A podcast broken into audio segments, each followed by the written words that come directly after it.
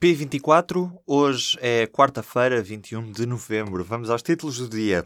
A Auto Europa vai tentar carregar 2 mil carros esta madrugada no navio, no Porto de Setúbal, mas os estivadores, em protesto pela contratação coletiva, vão tentar travar o carregamento. Por isso, foram reforçados os meios da PSP na cidade.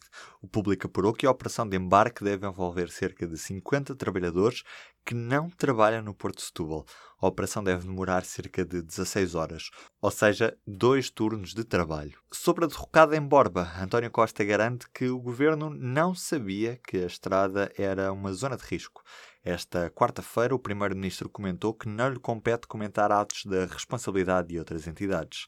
Já em relação ao Orçamento de Estado para o próximo ano, o Comissário Europeu dos Assuntos Financeiros elogia o esforço português, mas a Comissão repete a avaliação dos anos anteriores e diz que o orçamento está em risco pelo incumprimento das regras orçamentais europeias.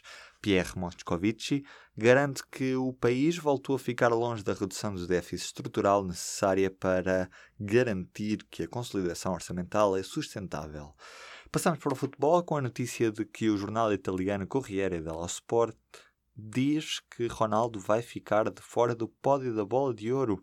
Diz o jornal que Mbappé, Varane e Modric são os finalistas a acontecer. Esta vai ser a primeira vez desde 2011 que Messi e Ronaldo não fazem parte dos três candidatos à bola de ouro. Já a Comissão de Ética da FIFA suspendeu o vice-presidente por alegada corrupção.